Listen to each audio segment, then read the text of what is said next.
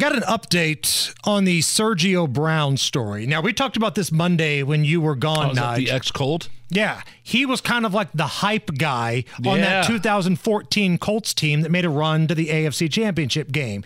He was the two claps and a Ric Flair guy. Woo! Like kind of went viral. When we interviewed Ric Flair, he talked about Sergio Brown in that interview, if you oh, remember. Wow. And Yeah. his mother was found dead in a creek behind her house in a Chicago suburb. The police have ruled that a homicide, and Sergio Brown was missing. Well, I guess technically he's still missing, but he's leaving these very bizarre messages on social media. In one video, Sergio is seen walking past uh, an area of condos in Playa del Carmen, Mexico.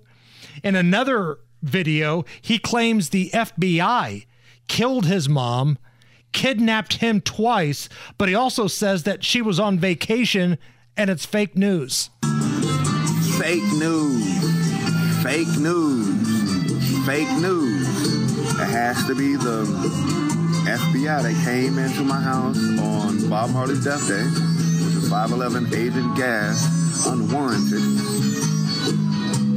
They kidnapped me twice from home, the Maywood Police Department, right?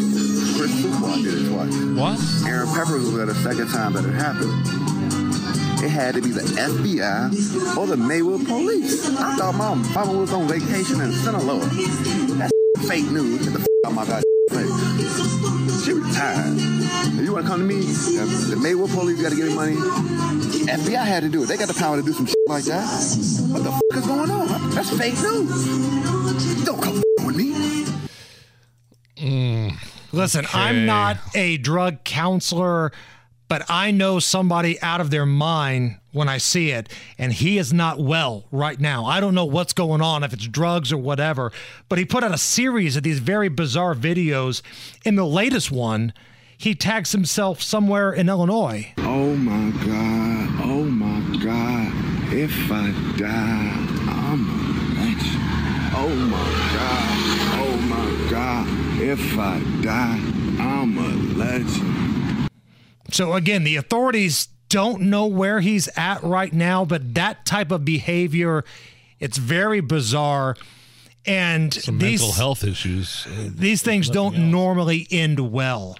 I hope I'm wrong. I really do. But these things don't normally end well.